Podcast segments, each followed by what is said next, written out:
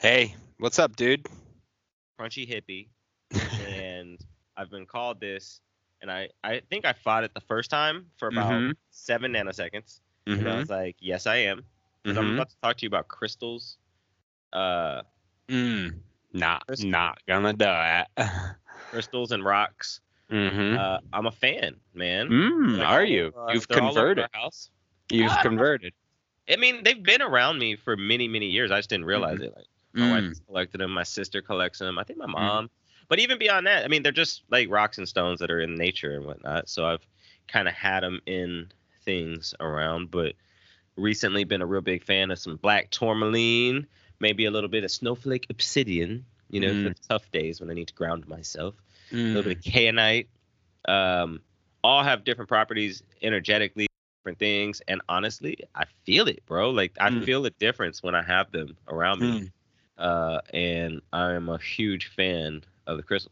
Uh, uh, I don't talk about it a lot because it is a little, it's very crunchy hippie, and it's. I Mm. think your mileage may vary. I think it it varies on uh, your sensitivities, and uh, you know a little bit of placebo willingness to accept. that Yeah, like, gonna affect your I would, I would have a hard time doing it. For one, I'm not overly sensitive to external inputs, nor would I give it a chance logically. Like, So- because if something did happen, you'd be like, "Nah, that was just because the wind blew." That's because I felt good. Felt yeah, good. yeah, yeah. Um, Hey, but hey, you know what? I'm not, you know, Hey, listen. I If it- it's- if it's it's it's like anything. If it's if it's something that works for you, hmm. and it that's that's the thing, and it fits because I'm not really pushing here. I'm not your Yeah, pusher. I totally. just If it, if it- talking about for me, for me, not gonna do it. nah, not gonna do it. let's get in. Ah.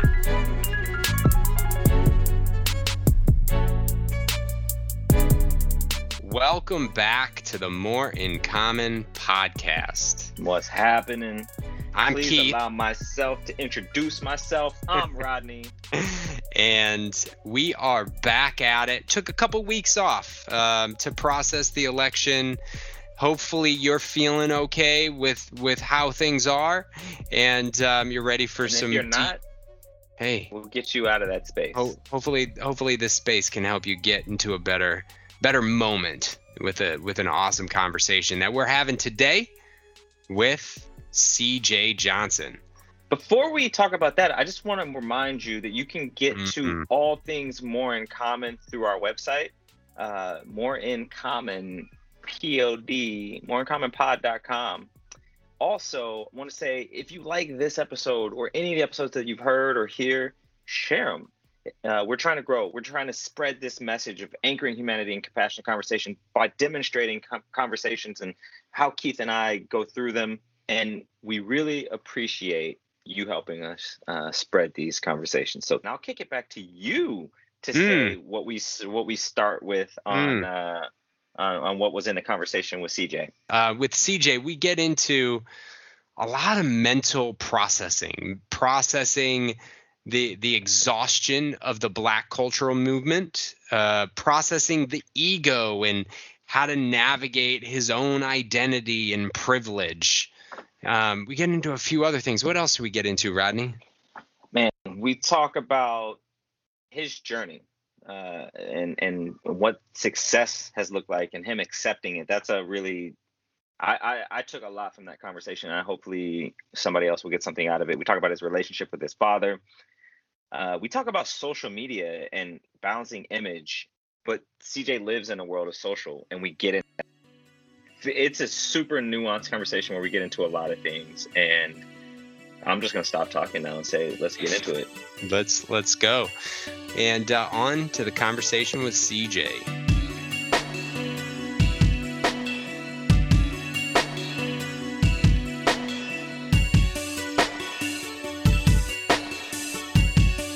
All right, we're gonna take a little break here. I want to tell you about something pretty amazing that we stumbled upon. A little ways back, we interviewed this amazing dude, Kwame Bowen, and he shared with me after the episode that his mother is a poet. And what's awesome about that is that he has all of her writings and all her poems, but what he doesn't have is her reading them. That inspired Keith and I to then start recording videos for our daughters. And as we started recording those videos, we started running into the challenges the challenges of where are we going to send them to our daughters? How are we going to get them to them? Where are we going to save them? Is it going to be Google Drive? Is it going to be OneDrive? And then along came GiftPod. It's an audio memory that you can record and give as a private podcast. What they're going to do is edit, add music, and produce the audio that you provide them into a professional podcast that you can share with your family members for any purpose. We use it for our daughters in the future. All right, so check it out. In the write up for this podcast, you're going to see a link to GiftPod if you use promo code MIC10, you're going to get a discount. And uh, leave some amazing memories for your friends, family, loved ones, maybe for yourself. What, why don't you time capsule this for yourself? I don't know. So check them out. GiveAgiftPod.com. MIC10 promo code.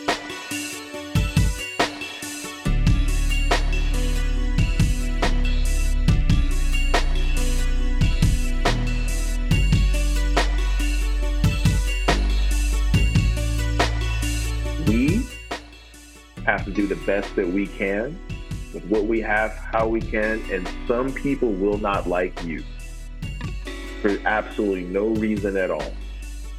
And some people need help, and they don't even know they need help. Some people need love and patience, and they don't even know they need it. And we just have to give it to them.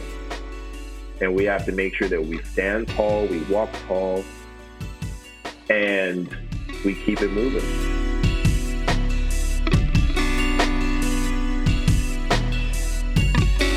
Um, I define success as living your life on your own terms and making an impact in your community, living a living a joyful life with your with the, your loved ones.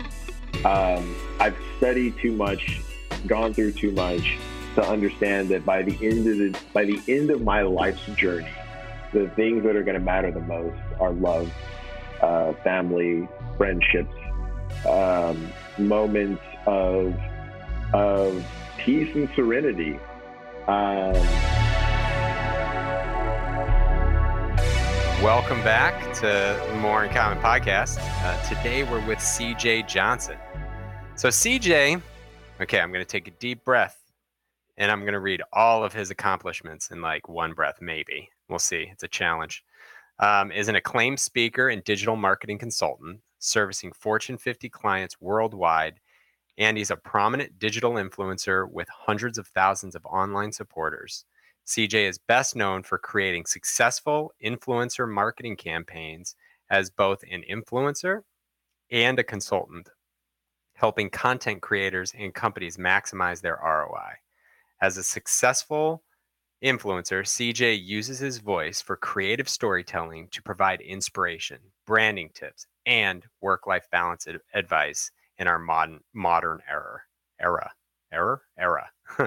As a consultant, CJ specializes in digital brand strategy, creative campaigns, influencer marketing, future of work, diversity and inclusion, and trend forecasting. His work specializes in the technology, fashion, lifestyle, political, travel, and entertainment industries.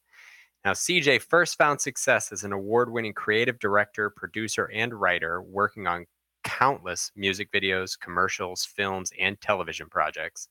And since then, he successfully co founded one of the top 50 digital agencies in Los Angeles, became the on demand branding guru of Silicon Beach, revolutionizing growth hacking, content creation, and influencer marketing, scaling marketing teams, and ambassador programs for on demand apps. So, after finding much success, CJ evolved with the changing times as we all should, showcasing his skills as a futurist and strategist, now serving as a GQ insider, Google Next Gen policy leader, and a branding consultant to innovative companies. Currently, CJ, if he's not doing enough, is spending is is based in Los Angeles, California with his daughter Fiona, where they enjoy the ocean and father-daughter jam sessions. Welcome to the show.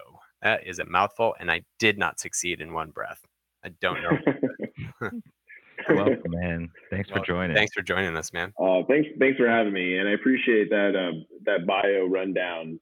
Um, we need to find a way to simplify that. Um, CJ is an award-winning violinist, um, currently residing in Oceanside City. There you That's go. what it, we'll we'll do that. We'll do that. Thank you for providing it though, because you know it makes it easy when I don't have to create the words. It's, it's fantastic too because it answered one of my questions for you later, and you are Sure. a futurist. I was like, ah, I I feel like you're a futurist. Um, yeah, All right, so look, I absolutely. I want to jump right in because you mentioned something in the lead up about being exhausted and the heels Mm-hmm. of you got COVID going on. We got Mhm. Breonna, we got Arbery, we got George, and countless This others. going to be like- my question too. Just yeah, so you have brain, that for you, right? brain. Yeah. Um, when you said that, you felt some exhaustion. Mhm. Specifically, I mean, I think all, all of us are feeling some exhaustion, but specifically as a black man, um, having people reach out, friends, coworkers, family, I very, very much identify with that. But I want, I want to know what that meant. Like, what was that for you? What was that, or what is it? I don't know if it's gone. Has it gone away for you? Sure. Yeah, no, it hasn't. Um, you know, it hasn't at all. Um, you know, listen, there's something that, you know, may not be getting discussed enough, which is there are so many different walks of life and different different styles and perspectives of people. And one of the common conversations that we're hearing, doesn't matter what color you are, um, or where you're coming from, is that during this time, during the age of COVID, we all want to be in a better place after COVID 19. Now, the issue that happens with uh, disenfranchised communities, and I'm just going to talk from the perspective of a Black man, is that we don't get those opportunities on an equal playing field. So, COVID 19 provided an equal playing field because so many of us are on social media because we mostly have mobile devices.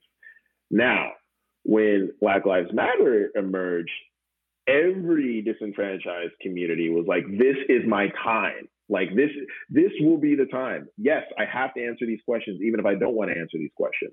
Yes, I am incredibly tired. I'm tired just the same way you're tired. Um, I have to go to work while also having to carry all of this emotional pain of of seeing uh, different members of my community being gunned down and being and have people and observe people having conflict about what that means to them. Um, never in a million years would I think that um, I would be a grown man discussing human rights as in my right. Like I'm not talking about like some third world country. This is fucking America. This I'm talking about like my right, like me, me. A year ago, I'm a success story. Now I'm an endangered species. Of course, I'm exhausted. I'm tired. I'm sleepy. I have amazing, amazing family and friends, and they're all different shades of the rainbow, and they all want to support. And I talked to my sister, and a homegirl is like, "I don't even want to hear about this anymore. I'm tired." I talked to my uh, my mom, and she's like, "You got to be careful what you say publicly." I talked to my um, ex-wife, who's white, and she's like, "I want to go protest with you and Fiona." Um, you know, I got Fiona who's asking me genuine, profound, wise questions. Dad, I thought this whole thing with Martin Luther King Jr. and Malcolm X years ago, I thought that they marched and all that stuff, so this wouldn't be a thing. It's still a thing? Why would anybody want to kill you? Your dad. Sweetheart, I don't even know how to answer that. All I can tell you is that we have to do the best that we can with what we have, how we can, and some people will not like you for absolutely no reason at all. And some people need help and they don't even know they need help. Some people need love and patience and they don't even know they need it. And we just have to give it to them. And we have to make sure that we stand tall, we walk tall, and we keep it moving. So I had to find ways as this dude who makes a living uh, talking about productivity and work life balance and emotional intelligence and well being. I had to find new ways to be healthy because it was a lot. You know, here what here I am, a single dad. Sometimes I get lonely, and now you know, people won't leave me the fuck alone because they're checking in on me.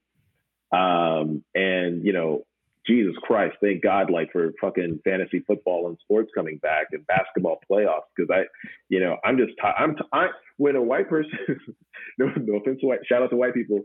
Um, when a white person like, when, when, white people were like, I'm so tired of this conversation. Yeah. And then you hear a black person immediately be like, so are we. You know, I think that there needs to be acknowledgement that not only am I exhausted about having this conversation, I don't want to have this conversation at all. Like my father had that conversation, my grandfather had that conversation, my great grandfather. I'm an I'm my I'm a descendant of, of, of slaves, and I'm I'm doing it the right way, and I'm still an endangered species. So, if if I'm doing it the right way, quote unquote, and that's not enough, like it's still a topic of conversation, I'm beyond exhausted. I'm angry. I'm angry. I'm jaded. I'm tired. Depression is high. Depression is like like dep- like depression doesn't even look the same as it might to you. It might look incredibly different for me. You know, what's my value?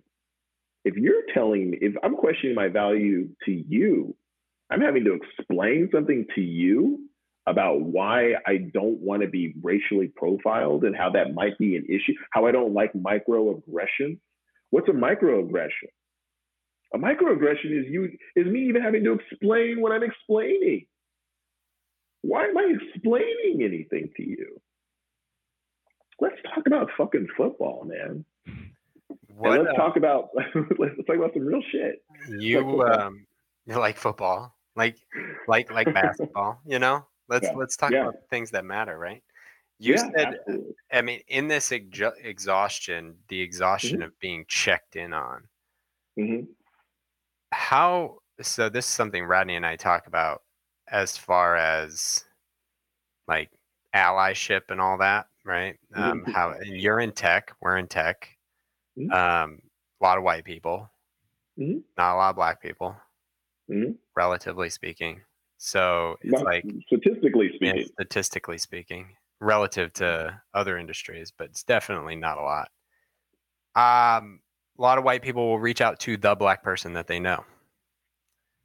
What's that experience like for you? Shitty. Sorry, that yeah. I answered for yeah. me.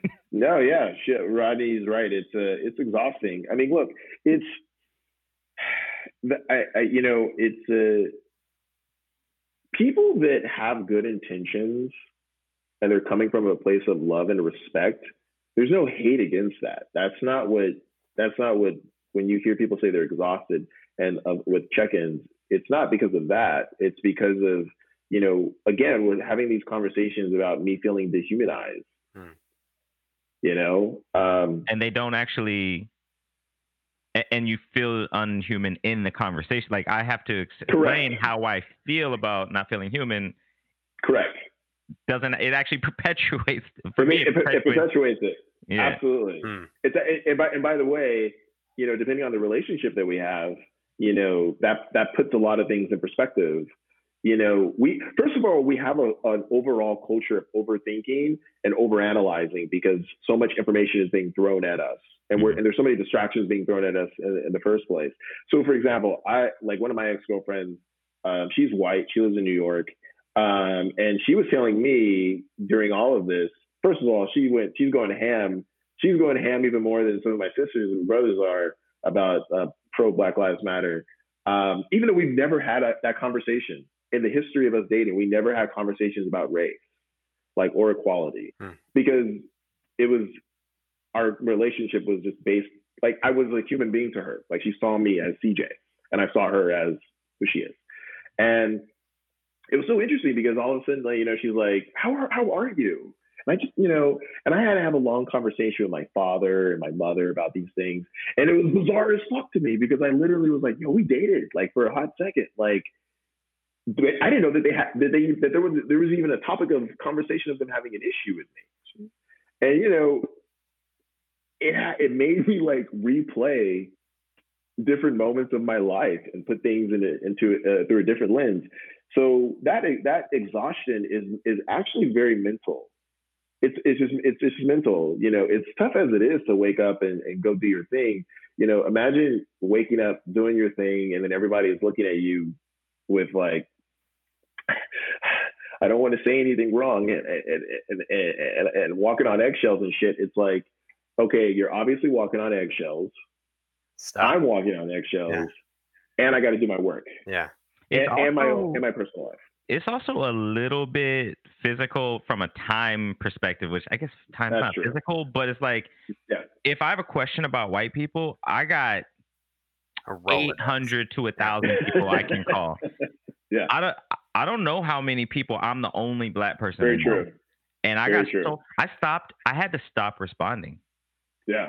I just stopped responding to yeah. people like even on our team. Like I just had to stop responding because I didn't have time yeah. to tell them that I didn't Correct. feel like talking yeah. to them. This is a, a nuance of this conversation when we like, and I bring it up specifically because I don't. We haven't talked about it much mm-hmm. on the show, mm-hmm. and mm-hmm. like I talked to Rodney and some other friends, and like fairly aware of this situation, and it's just something that people i don't think enough people are realizing like and then the question is well how do i do it well you yeah. don't need to do it as a token right like right. if you haven't talked to that person in a personal right. way for right, the last six months that you've worked with them and now all of a sudden mm-hmm. like you're really concerned about yeah. them like understand that there's a lot of other people probably doing that too and just slow down your ego doesn't need mm-hmm. that checkbox right? So it's absolutely. You know and and, and i think uh, and and and, uh, and uh,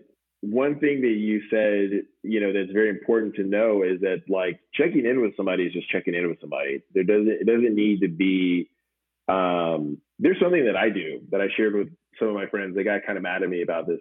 But i have a list of people that like are priorities to me. Mm. That like I do take out time to check in on people. This is something that I implemented uh, when we talk about life hacks. It was a life hack that I implemented of like, okay, I'm gonna make a list of like the the top, you know when they say you're a reflection of the top five people in your in your everyday yeah. life, yeah. and you're right. And then also top top twenty, you know, who are those people that like I rock with, that I have to make sure that I check in on, that I have mm. to make sure. So, you know, there shouldn't be like a color equation to that. Right. You know, it, it should be very simple of like who makes you, who brings joy to your life, not conflict. If they're and, on your list going into an event like this, check in on mm-hmm. them. If they're not on your list, yeah. like someone mm-hmm. else hopefully will check in on them. Right? Well, I think, are Absolutely. you going to get to what a check in looks like as well? Because, like, yeah. I think yeah. there's a way to check in that's like, Keith, you kind of alluded to this. Uh, are you checking in for you or are you checking in for mm-hmm. them? And Correct. I think a lot of the people that reached out to me wanted to assuage their ego. Like, oh, well, yeah. I know a black person and I checked on him. So, like, I'm good. I feel better. Absolutely. I lo- So, you both said something that I, I have to talk about real quick, and that is ego. Like, the, the, the first of all, ego isn't real, right? So, like, that is like a manifestation of of our of the, the reflection of our culture right? So if, if ego isn't really supposed to play a large role in our deciding factors of how we live our lives, but because of social media, it, it now people mix the two. People mix that philosophy of the ego. The ego is totally the enemy. Um, I'm sure you guys are the type of guys that read, Brian read of literature. I, I Absolutely. Yeah. Stoicism. I haven't read it yet. We just talked about it yesterday. Yeah. Yes. I saw you reading a, a, a, book in your social media. I, I thought it was a, a Stoic book. Um, well, yeah. I mean, I practice Stoicism. I practice yeah. Stoicism. Mm-hmm. Um, and, and look, the reason why I say that is because that is the issue. Like, it's not sexism, racism, it's ego. Ego, the ego of I am better than you.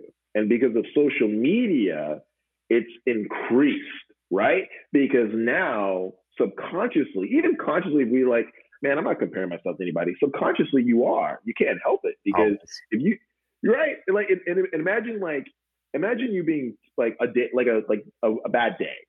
Like I'm tired. I don't feel good. I don't look good. Everybody's driving me a little crazy. And then you scroll through your Instagram and one of your friends or maybe a frenemy, whatever, is having the time of their fucking lives in Cabo. You can't help but be like, It's human. man, I got I want to be in Yeah. I gotta- Cabo. yeah, I want to be in Cabo. and, yeah, and, and that and that per, and that per, and that person is showing you that. Yeah. So they can uh, massage their ego as well. So when we talk about race and we talk about check-ins and we talk about these sort of philosophies, you know that plays a large role in this.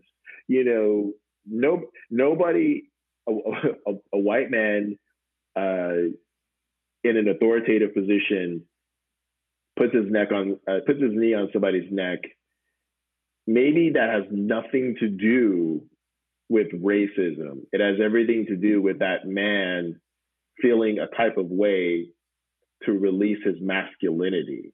That's ego. And the impact that that makes on me, well, depending on my emotional wounds, because each and every one of us comes from different emotional wounds, I may see that from a different perspective. Um, same thing when you're doing check ins. Great ways to do check ins is Wait, before we go not- check in, can we go back real quick? I just want to go into that Sure. just for a sec. So Absolutely. ego being a con like so it sounds like you're saying that ego is a construct of culture, which is very much permeated by social media permeated, perpetuated, ha, by Yeah. social media. I knew it was a P word. Words. Um, and and so the ego, there's this there's this piece of self, but much of it's being taken from what others are telling us it should be, or the comparisons of Absolutely. versus others.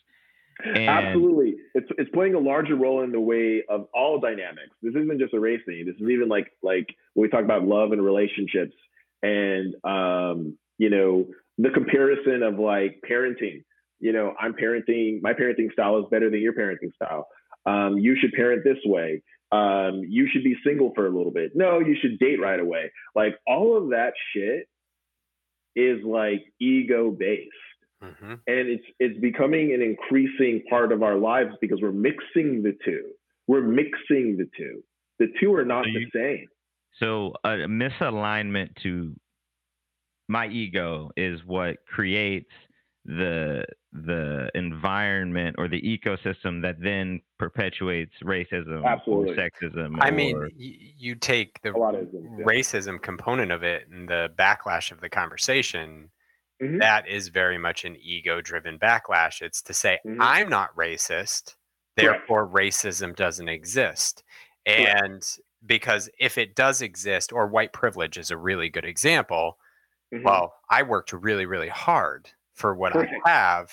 Yes. Um, therefore, if I worked hard and Mhm. white privilege exists, maybe I didn't work hard, or that narrative that I Mhm. had told myself, oh, the it Mhm. story diminishes I tell, It diminishes, diminishes my ego. and, and thus Absolutely. racism's not a problem. And it's like, well, both things are are true, right? Like we can have Absolutely. that conversation, and you can still be a hard worker and still have benefited from privilege because you just live in America, right? Like that very funda- fundamental aspect. You weren't born in uh, in in in the middle of uh, a slum in India, like as Right. a woman, like you're done, right? Like your your entire life trajectory is very different than being born a white male in America. Like it's just a fact. Absolutely. Listen, when you the worst thing you can do to someone is to destroy their perception of reality. Yes. because what you're doing and that's the reason why this is so difficult for so many people from all sorts of different situations because because basically we're coming from these different perspectives of our emotional wounds right You've got your perspective you got your Are you a fan of the Enneagram as you say that? of what Do you know? Are you do you are you familiar with the Enneagram? Yeah. Yeah. You say emotional. wouldn't say wounds. that i'm a yeah i wouldn't say that i wouldn't say that i'm a i'm a fan i'm a, i'm a i'm acknowledging that each and every one of us um You acknowledge Hasn't- its its its Yeah, premise, it- it- underlying premise. Absolutely, and and and and also understanding that like especially social media plays such a critical role in all of this. Um, that now we're able to to really tunnel vision our our reality. So when you, it's- like the equivalent of like you know popping a balloon. You know, you're you're it's your life, and you're and it's just floating, and you're like doing your thing, and then somebody comes along and just pops it, and you're still a balloon, but now everything has been been shredded. Uh, we like to play the victim a lot. This person did this to me, and and therefore because they did this to me, it impacted me this way. We so so that that that lack of ownership and authority over our own spirit and our lives, um, even that like that plays a role in, in how we how we perceive things and how we respond. Um, you know, you tell listen, if I were to tell like my white ex girlfriend, uh, there's plenty of them. Uh, um, but if I were to say like, um, yeah, you used to do microaggressions. If somebody were to come up to them and be like, yo, you're racist. And her response would be like, "How could I possibly be fucking I racist? I dated a black guy. I dated a black. I like this is my love of my life. Um, that doesn't mean shit, honestly. It doesn't. And you acknowledging that, and you acknowledging, well, maybe, huh? That is so disruptive. It unravels your entire reality. Your idea of who like- you are or what is true All of it. or Your your identity is different. Your philosophies are different. Um, it's, it almost feels like it's a form of gaslighting. That's why people are so resistant to Mhm. you to to the other side of a of a conversation. And and and in reality, you know, and and I think and this is just from my own perspective. I think you just find this out with like life experience. Like it's it's always shades of gray. Some things are open ended that you just won't understand and figure out. Some things you will. Like we all have to to, to create some sort of narrative of like how something works for us to feel comfortable and calm. That's also one of the reasons why anxiety is such a big fucking deal right now because all we see are contradictions hmm in every aspect of our lives. You know, one minute, you know, if I drink soy milk with my fucking coffee, I'm healthy. The next minute, it's oat milk. Um, you know, if I decide to be a vegetarian, I should actually be a vegan. If I decide I don't want to be either of those things, um, you know, uh, and I just want to eat meat and not be told what the fuck I eat, like, well, you still have to pay attention to your diet. It's just like, wow, Jesus Christ, like that's a can I lot. just that's can so I just much. live? There's Can there's I just so live? there's so Soy is much estrogenic and it causes cancer. Yeah. What's ha- what what? I thought it was There's- healthy. Yeah. There's so much information. It's a there. There's this constant disruption to stability Yeah. That it's like I just want to. Like I I mean, I talked to. Um, don't want to uh, identify this person, but a friend, and um, We'll- You know who you you know who you are.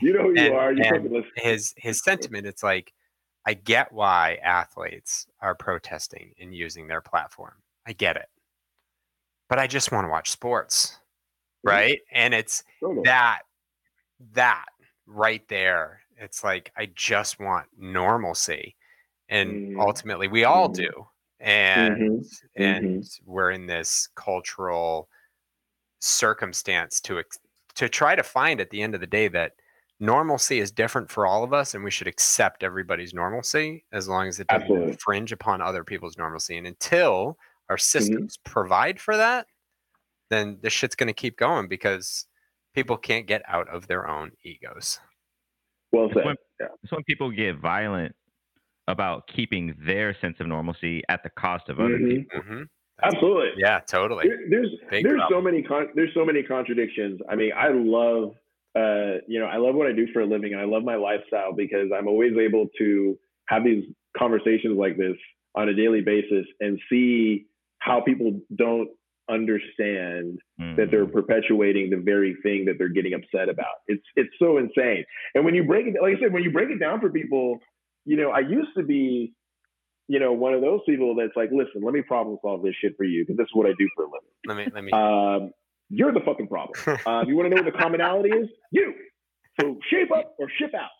Um, but I do like good eighty percent of my life is like women are involved, so I can't talk like that. So I I, lis- I I've learned the art of listening um, and and and being very respectful and and and really guiding the conversations in a way of like self awareness. Self awareness is so huge and painful. Um, but it's An. I example think- of that, I because I want to Yeah. know if you experienced this. This Sure. it is self awareness being painful. Successful black man doing Mhm. well it's not awesome being a black man in this country or the world for that matter, as we talk about it being not awesome to be black in, I don't know, like Latino communities. But then it's that dichotomy. Like I'm Yeah. doing all right. I've been fortunate enough to be around some people that are helping me. So my like acknowledging my privilege inside of the microcosm Mhm. of still having issues. It's like, damn, like that that fucks with me. Yeah. Really? It does. Why why does that fuck with you? Uh, cause some days I'm just like, man, it sucks, and then other days I'm like, yeah, but you're good. And uh, so I'm having this conversation with myself, and that just, Mm-hmm. and then, and then the outlet is usually like, all right, so what am I gonna do about it? And then that's where I, Right. that's where I am like, oh, well, I'm, I can use the privilege that I have to help others who don't have it, and Right. that's where, that's where I find some solace. But there are days Mhm. where it's just like, damn, that's just like a mind fuck. You know, I think that's really interesting because I hear that from everybody. Like I hear that from a 26 year old white girl in Brooklyn. I hear that from uh, you know, a black man that's like in his 50s in, in Atlanta, Georgia. Um, you know, I hear so much of that, and I think that I think that that's because of a little bit of like what we're talking about. You know, when you're when you're finding success and you clearly see some people are struggling, you can't help but have a little bit of guilt. And um, depending on you know where you're coming from and how hard you work, and one of the things that I always I always say to myself and I say to other people is like, accept your journey for what it is, and accept that like one you should one you should be so lucky and privileged and appreciative and joyful of life that you're able to do the things that you're able to do right now. And Mhm. what you just said that you articulated so well is that don't use guilt as like um as the lead in. Just understand it. Like ask yourself real questions. Like, you know, why am I here? Like, what is the contribution that I can make to my community? Hey, look, um, I do just like want to watch sports and not talk about politics. But what am I doing to help the conversation? Like, what's one thing that I can do today to help the conversation? Not make it complex. You know, uh, I'm a successful black man. Um, should I should I flex or should I downplay that? Well, if Depends I on the room I'm in. that, depends on the room I'm in. And by the way, if I downplay that, then I'm only perpetuating a stereotype that that there isn't successful black men that look like me. When I flex, that shows you what a powerful black man looks like. So for me, I prefer the flex. Now uh, that doesn't mean that I, I'm not humble. Um, it just means that like, yes, I am going to get a fucking latte at Blue Bottle, and there's nothing fucking wrong with that because I earned it. And by the way, uh, you know, I used to sleep in a fucking car um, while I was an intern at MTV Series Development and holding down a job at 24 Hour Fitness. Okay, so Um, let's So I, go did, I into- done all that. So, let's get into because this there's this Yeah. dichotomy. You just said something that's real. Two things. One, accepting your journey, and I've identified this as my number one problem: accepting my success. And like that's the harder Mm. part. I can accept failure. It's my success that's harder. Mm. You just talked about sleeping in a car. So I want to talk about your journey. Like, Humble Were you- beginnings. Like yeah, like what you also alluded. I'm sorry, Rodney, but you Yeah. also alluded to your father, and you wanted to be Yeah. a better man than him, right? Mm-hmm. And Yeah, yeah. like, let's. Yeah, Yeah, totally. where does this energy and self-awareness and acceptance of your journey Yes. come from? Yeah. Yes. Yeah. Um, I don't know which question you want me to add. Like that's such Whichever lot one them. you want to, because There was Those are we're, we're throwing it all out questions. there because you know we don't have a ton of time with you Let's- today, and we want to get to get to know you, you, a little I'll give bit you, more. I'll give yeah. you, an, I'll give you an extra ten minutes. Uh, I'll give you an extra ten minutes with me, um, because this is a good, great conversation. People need to know what we're talking about and discussing. So first of all, um, humble beginnings. Um, I don't even want to say humble beginnings. I have had that journey of um, what's the worst that could happen. I saw what that's look like. What that what that's look like. What's the best that can happen? I've also seen what that looks like um, from a personal standpoint and from a professional standpoint. So a lot of times when I'm going into these conversations with anyone, I just have like such a nuanced perspective of things. um, yeah, when I was a college kid, first of all, I live in Los Angeles. It's super expensive to live out here. Um, my family is uh, military. Uh, my father is in the U.S. Army, retired now. Tape up and ship out. I, I I thought I heard that. I was like, "There's some military." Yeah, yeah, yeah, totally military. So I li- so I lived all around the world. Um, you know, but my household was very strict. My parents had me when they were when they were young and when they were in college. So they were like young young twenty somethings figuring out how to be parents. And my dad was like like a total frat dude. So there was all sorts of like dysfunction going on. Um, and they try to do their best. I was a very intellectual kid. Um, and we just lived all around the world. Like to, to experience all these different cultures. So we ended up living in the Marshall Islands on this island called Kwajalein. So if you were to look this up on Google, it's K W A J. We'll put this in the show notes for sure. Yeah. well, listen, this is why this is wild. It's uh, three miles long, one mile wide. It is where we test um, the missiles defense for our country. Uh, So I graduated with a class of 25 kids, and then I moved to Los Angeles, one of the biggest metropolitan cities in the world. And I had no friends out here. I was um, I got a bunch of grants and scholarships.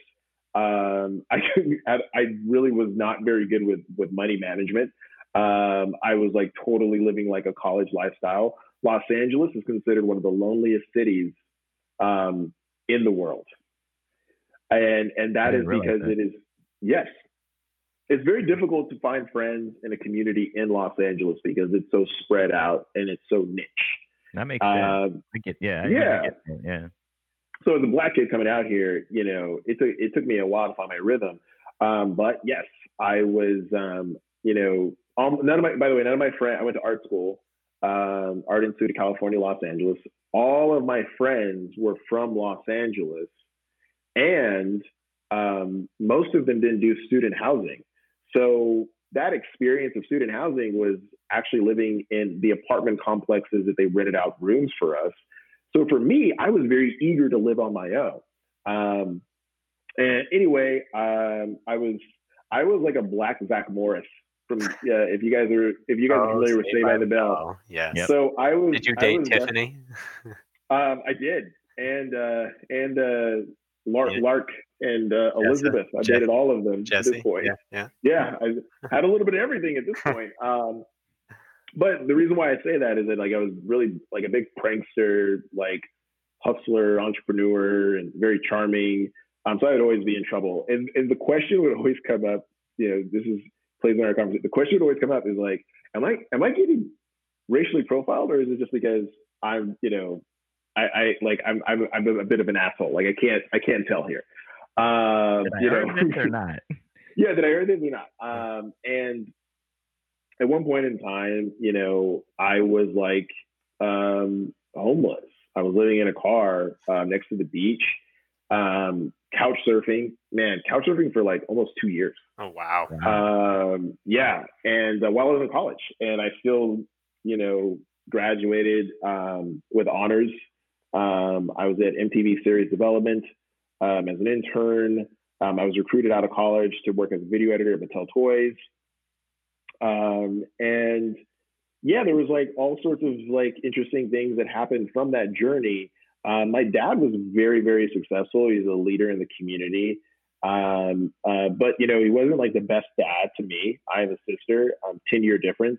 He was, he's father of the year for her. A lot of the shit that like He's I experienced. Yeah, it was just the complete opposite. So, Yeah. so, so that was always an interesting dichotomy. I'm, I'm my own man now, but growing up is a very interesting dichotomy. Why? Because I got to see what it looks like when people change. I also got to see what it looks like when people save and invest their money. I also got what it looked like when people were coming from humble beginnings and like became well off later in life. So whenever people would tell me, "Oh, I can't do this, I can't do that," it's like you haven't even heard my story. I don't tell. This is not. By the way, I am so about being in the present. I try not to think too much about the future, and the past has already been written. It's already happened. That doesn't define me. So a lot of times, people think they're like, "Man, you're just some bougie black dude, like who just has it all together." Like, you know, and your family looks very nice and well off. Like you just, so that's where you come from. And it's like, no, that was all earned. All of that was earned. All of that came with pain, sweat, and tears. Um, so when people say, oh, well, you're an entrepreneur, you're doing all these amazing things. Man, dude, when I was like 21 years old, um, I was working at a Fortune 500 company. I was in a cubicle. I was working a corporate job. I do know what that's like to do that. And I hated it. I hated it so much. I hated it so much that I would try to quit. And this was the most interesting thing about me being at Mattel Toys. It was during the time of the digital revolution. So I was the person that created, I created a digital library for Mattel Toys. And I did that at 21 years old. And I was being groomed by the VP of this, the, the, the CEO, Bob Eckert, who was at the time was considered one of the best CEOs um, in America. And I don't talk about this at all. Nobody would ever know that. I tried to quit several times because I hated it. I came out here to be a filmmaker and an artist. And uh, um, um, every time I quit, I had a black boss. Um, and he was like, I'm not going to let you quit because, yeah, benefits. This is a very high paid job. And he's like, what can we and, we, and also you're doing all these things. What can we do to keep you here? I was like, I don't want to work on Fridays anymore. And he's like, done. And then um, he got fired. He got laid off. Um, I think that was around 2010. So the 2008, 2010 was around the. the how, long, how long were you at Mattel? Like at this point? Five years. Five years. Five years. Okay. So I was there. I was there at Mattel for five years. Um, the economy went to shit. Yeah. Um, and he got fired. My entire team got fired, and I was the only person there. I tried to quit.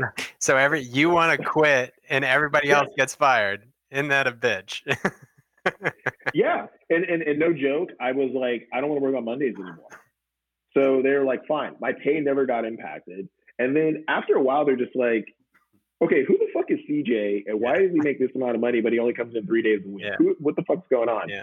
And um, so so I was able to not work on Fridays um, for for like 15 years.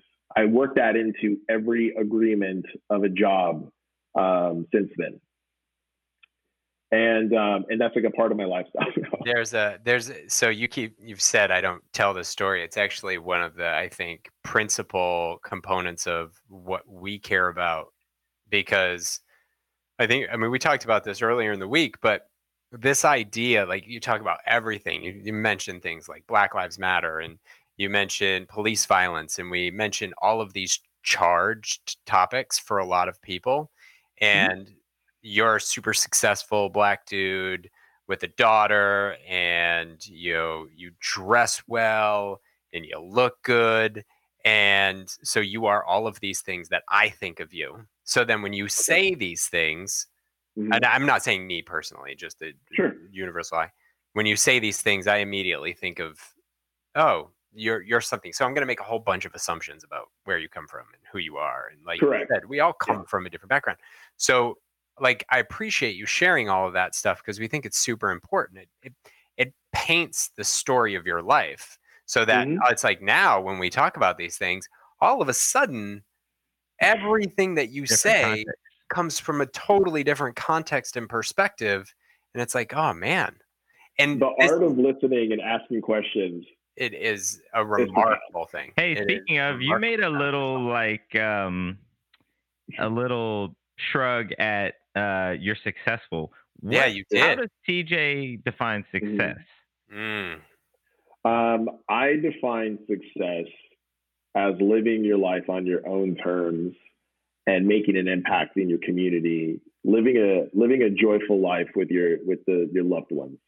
Um, I've studied too much gone through too much to understand that by the end of the by the end of my life's journey, the things that are going to matter the most are love, uh, family, friendship, um, moments of of peace and serenity. Um, I success in professional terms is so subjective. Um, so I shrug because you know um, what is success? Uh, you know, in That's those why. things. That's why the question. Um, back to your social media comment. Yeah. I think a lot of people get they their their success criteria is exactly what you said. It's Mhm, my friends in Cabo. I'm not. I'm not successful. mhm, On and mhm. on and on and on. Um, Yeah. I want to ask.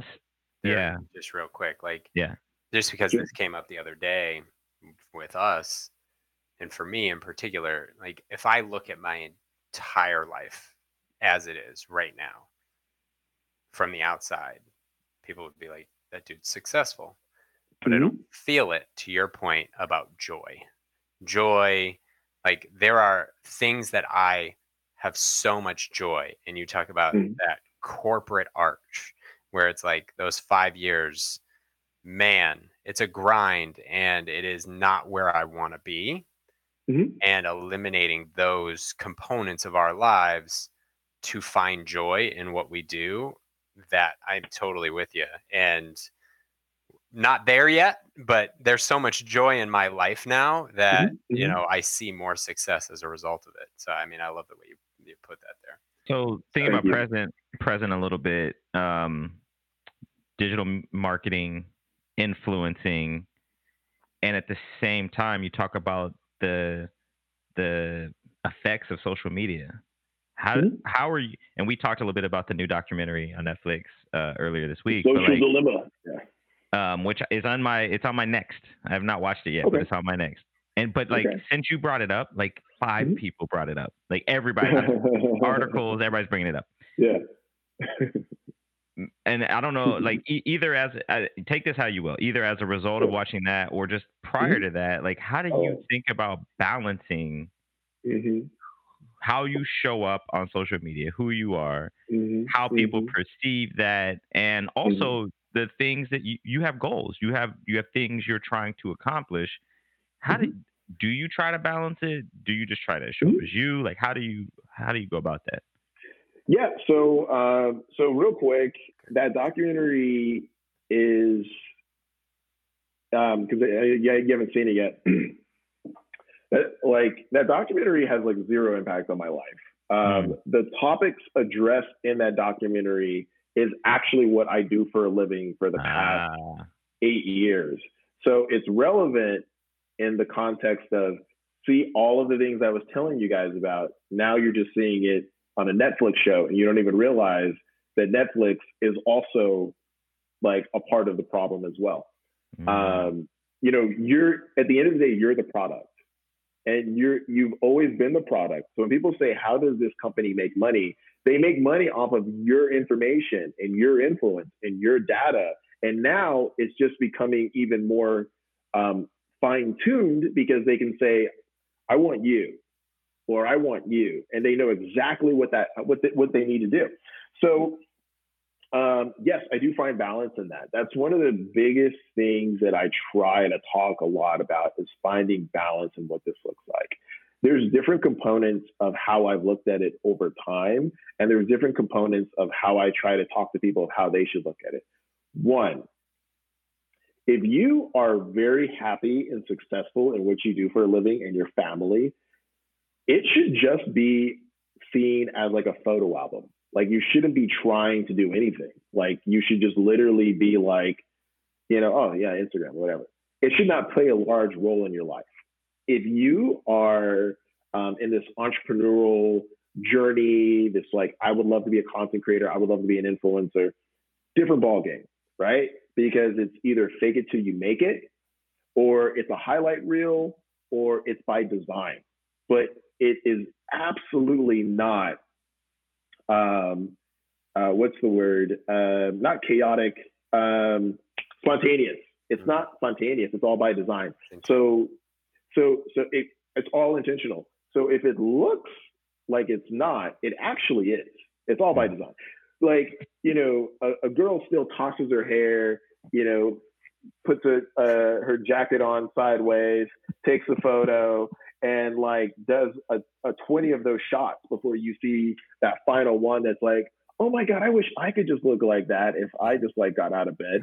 Um, when you see me, you know, my friends are so funny because they're like, look at Mr. fucking GQ. Like, you guys, yeah, you always have like a fucking photographer with you. Yes, I do. It's a part of my fucking job. Yes. This is what I do. Like, I do. Yes. Could I sum up rule? Would it be fair or accurate to sum up number one by saying, know the game you're playing? Um, yeah. You know, um, and I only say this depending on who I'm talking to, uh, because again, I try not to like throw my own belief system on people, but like I do see, I do see the game of life like chess. Mm. So what I mean by that is like every move that I make, I try to be conscious of what the the two moves will look like down the line. That's how I play the role as a as a trend forecaster and a, and a futurist. It is not me thinking about all the anxiety of X, Y, and Z. It's me being like, okay, if I make this decision, what's the impact of that? So I'm always looking for what what massive action can I do that plays a large impact. And as as you have more experiences, you're really able to understand that the decisions that you make always has a domino effect you know? And it's it's a matter of like okay well what what are the little things that i'm doing that are habitual? What are the little things that i'm doing to to add to my lifestyle to make it make my life be what i envision for myself? Like all of that is by design. All of that is a plan you don't necessarily have to know it in the beginning because i think that trips a lot of people up um, but what you should do is you should ask yourself like what is the why like, you know, what is the purpose of this? And a lot of times, you know, you might find that like, oh shit, like I'm do- like I, you know what I ask myself now? I ask myself, is this serving my ego or is it serving my purpose? So if I take a shirtless photo of me and I put it on Instagram, am I doing that because I'm trying to lay a thirst trap for somebody, or am I doing that because it's moving the conversation forward? Well, what conversation am I moving forward? Right. So that for me is like a chess move. It's like if I don't do that, I don't have to do anything at all, or I can do something completely different, right? I just, I just so, asked myself that question this morning about um, voiceover. So Rodney's into voiceover, and I think it's interesting. I think it would be a cool hobby to pick up. Yeah. And and I started reading this book that Rodney had recommended to me, and I was thinking, am I going to be able to invest all of my energy into this yeah. in the way that the people who wrote this book do? And I said to myself, no, that's not going to happen. So then why am I why am I doing it, right? Like if I can't do that, is it moving the needle and what needle is it moving?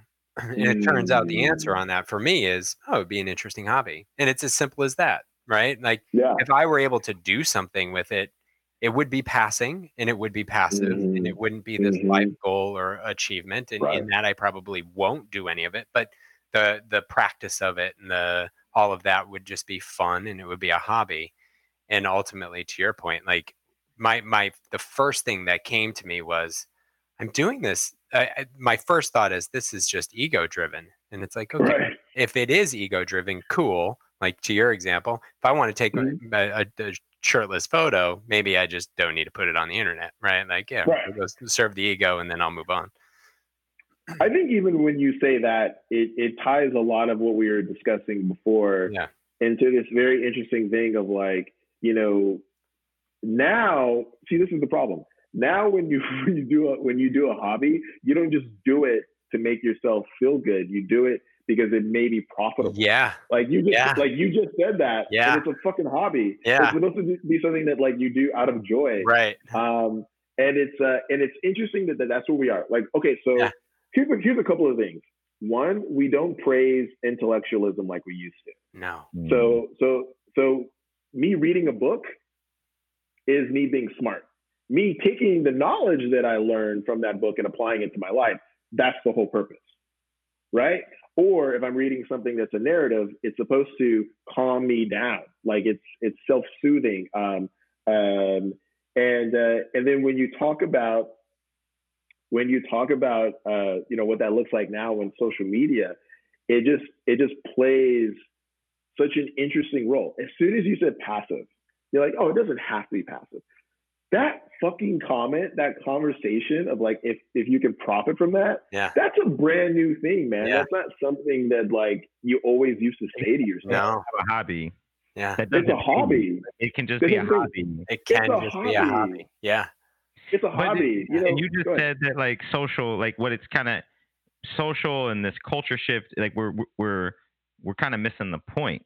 Like we and you you had talked about this as well earlier, reflection, taking time to Mhm. reflect. Like like it is it is known scientifically that if you learn a thing or you read a thing or somebody speaks to you for an hour, you're gonna keep maybe 20% of that if the next the coming days you don't reflect upon it to Mhm. make it knowledge that is yours that you can then apply and turn into wisdom and it seems like we're it's it is um making it cool to be like i just read the subtle art of not giving a fuck i don't know what it said Right. but i read it Yeah. Yeah. Like, And, and and and interestingly enough, um, I I um, first of all, I would love just because I know because I love life hacks.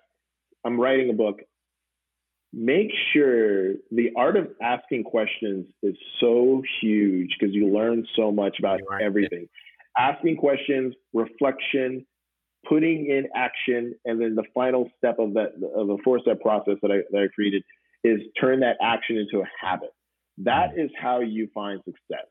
So when you're able to, to, to define what you want your lifestyle to look like, what you want the world to lo- look like for you, those are the steps that I found have bring, bring you the most success. So the subtle art of not giving a fuck. I just real quick, um, I talked to the author, you know, Mark Manson, and I'm like, I have to ask Mark because Mark is very interesting because, you know, Mark he, he said something that for whatever reason it like kind of stuck with me. He says so many profound things, but he said something about like how he wanted. He always thought surfing culture was dope, and one day he was like, "I'm going to become a fucking surfer because like I've had this visualization and this dream of being a surfer." And then he did it, and he hated it. And he's like, "Oh, I just like the idea of being a surfer." And that just alludes to what you were saying about Yeah. the hobby. So, so I asked him this question. I said, "Hey, Mark, you, I, you know, what's the number one question you get asked often? Like, what out of all the questions that you get asked, what's the number one question?" And he said, um, "The number one question I get asked about is relationships. Hmm. Um, and am I loved? Um, does this person love me?" Um, he, he said that love is like the number one thing that he gets asked about i think i know and why. and I- think he he said that he thinks it has a lot to do with people trying to process heartbreak and, and understanding their value and you know I'm interested to know what your take is on that but I think that I think that's really interesting that like you know we as men talk a lot about success we talk about professional takes on things but when we talk but we don't talk enough about you know mental health. We don't talk enough about like love and kindness you know when you when you see what a woman looks like now and she's she's very successful in her own her, on her own terms and some men, men are not able to accept that. And um and that and that like some women are like man men are really needy. Like they just need a cheerleader um and yep and that's See because- me when I'm sick. Yeah. Do you mind? and Do you it- mind if I if I dig in on one thing because I think it's really important, and we have nine minutes of your time, so thank you for the extra ten, and we have two one other question. So you said men don't talk about mental health enough, and I totally Mm-hmm. agree, and it's a big pivot. You said earlier when we were talking about being exhausted, you said you needed to find new ways to be healthy.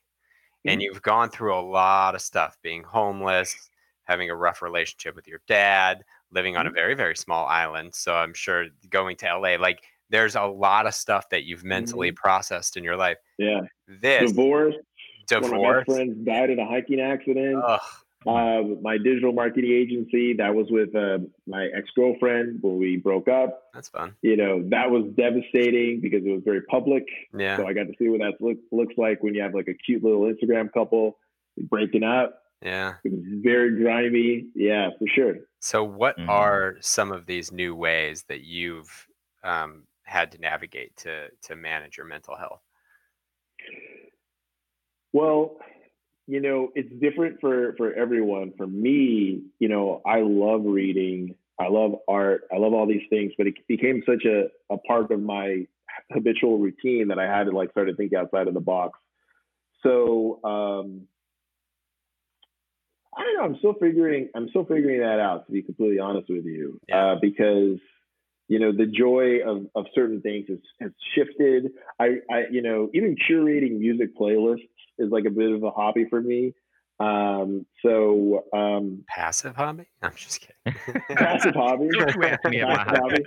Hey, I don't. I, I want to like what you just did was super dope. And yeah. like it's so subtle, but like you just yeah. acknowledge that you don't have an answer. Yeah. And like yeah. especially you're in a profession of talking about like mm-hmm. getting shit Giving done answers. solving shit. And you're like, I don't know, I'm figuring it out. Like I think men don't do that a lot. I think people don't do that a lot. We're right. like, oh no, I know what to do for that, and it's like, mm. yeah, that was I just dope. I, I, just want to thank you for that moment. I, I, I appreciate you saying that. I don't like the bullshit people. I like to be very honest. I like to be very humble and sometimes I got to pull back on some on some things. You know, I could easily be like, "Well, guys, this is what you should do." If you're, Here's my four step plan. Listen, yeah. listen, let me let me let me tell you something. Um, and you said this before, and you you slightly mentioned this before when we talk about success. You know, everybody talks about the tough journey of failure, like keep on going, and one day you're going to find success. So for me, I found success pretty early. Like I told you, I was recruited out of college. I didn't have to look for employment. And it was a very well paying job. Like I had benefits and everything, like right out of the gate. Every time I tried to quit, I got what I wanted out of it. Um, I found a lot of success early. So when I started finding failure, it was like, oh shit, like that shit was hard. But the reason why I say that is it is difficult to manage your lifestyle when you found success. And people don't talk about that a lot. It's the reason why you see a wealthy, successful, famous person have mental issues. And you're like, how the fuck did they have mental issues? It's like there comes a new level of pressure because you're not under the radar. You're very much the radar. You know, when we talk about Facebook, Facebook in the beginning was anti, et cetera, et cetera, et cetera. Now they are the system. They're the very system that they were anti in the beginning. Mm. They are that system now. That always happens when you find success. And what does that look like? Because it does change the dichotomy of your relationships personally and professionally. There are some friends that I love to death that they feel intimidated having conversations with me. Hmm. Um, they feel like they have something to prove to me. I do not. And that push and pull sometimes can be very uneven. So when I talk about finding new ways of self-soothing, finding new ways to relax, finding new ways to be productive. It is very much me trying to explore things outside of the norm and outside of my uh, outside of the box. Like I would love to start diving into things that I'm just not very knowledgeable about. Mm. Like, um, and that's very risky and that's very hard. Um, you know, I I love entrepreneur. Like that's one of the, when we were saying earlier. Like that's one of the reasons why I'm deep diving into technology. I've always been a technologist. I've always been interested in technology, but I've always come come at uh, technology from the perspective of social and um, and on demand and stuff like that. Those are territories that I'm familiar with. Well, what about these other territories that I'm not so familiar with? Um, motion capture, um, product based you know, how is this playing into your everyday life with different sort of systems? And that's become a, an increasing, increasingly interesting hobby. Um, I've also taken on being much more conscious about my intake. So I say this a lot to people. I have a very diverse intake. So what what that means is that um, I do acknowledge, um, you know, if I were to use this in a political perspective, um, there's I have right wing and left wing people that follow me uh, on social. Um, socially speaking, 77, no, 67% of my audience is white.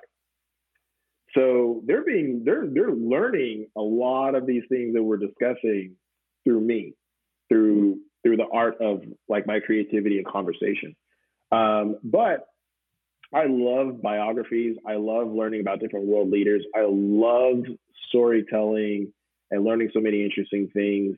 I think one of the most interesting stories that I learned this year was about Warren Buffett, that I know all of these things about how he's awesome and he's this great trend forecaster. I had no idea why he became a, phil, uh, uh, a philanthropist, uh, uh, being interested in phil- philanthropy.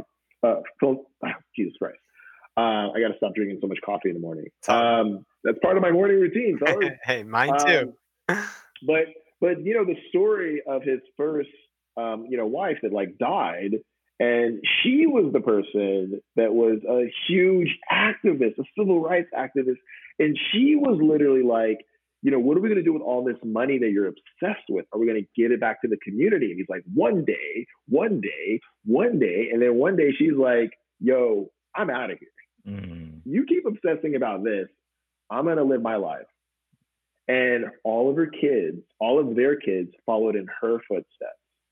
And when she was dying on her on her deathbed, Kate went to her side, making her promises on her deathbed, and then she died. And that's literally when he decided it's time to give away my fortune. I did not people know. Even, people don't even talk about that. Mm-hmm. People talk about how he's a shark when it comes to right. stocks and all this stuff in his relationship with Bill Gates. Um, and um, and those are very these are the reason why that's so important is because as men specifically we don't acknowledge those things you know or critics where we're like oh he's just yeah like oh he's just giving away his money and like he's doing that because you know and, and if people were to know the reason behind that they would be like oh my god like shit some of these people are are fucking human some of these people you know, do believe in like love and respect and like contribution to the community. Like, you know, people, Bill ask questions, get to know someone before you judge the behavior, thoughts, and ideas that they have, right? We have to take out the time, even though that's difficult with time management, but we have to set aside time in our day, whether it be 15 minutes, 30 minutes. Come on, we can find 15 minutes to learn something new, ask questions, do a deep dive on something. You know, the way we absorb information, here we are like, you know, it only took me this amount of time to do this.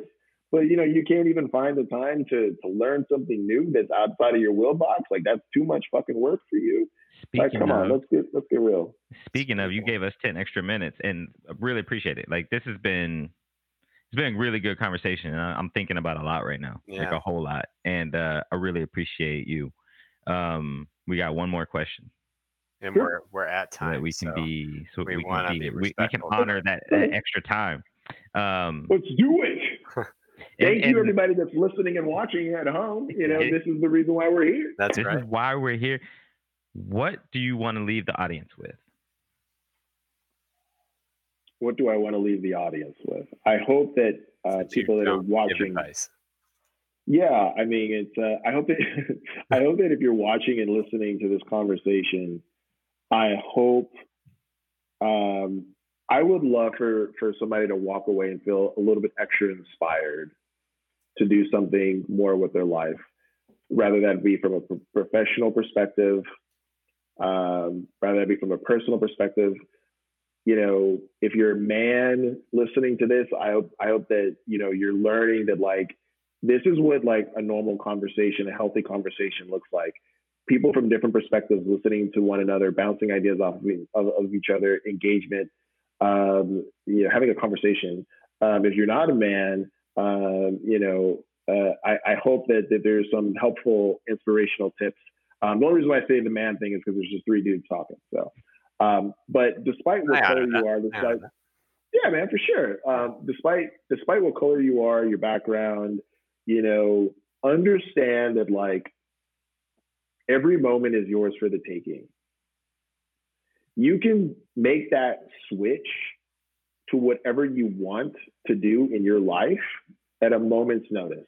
Mm-hmm. Your past has already happened and it has nothing to do with what's happening right now in the present, and your future has not been written. So if you are interested in making a difference, go make that difference right now. If you are interested in living the best life you've ever lived in your entire life, go do that right now. If you are interested in chasing your dreams, or you are acknowledging that you're living your dreams, take that moment to yourself and acknowledge it. Mm.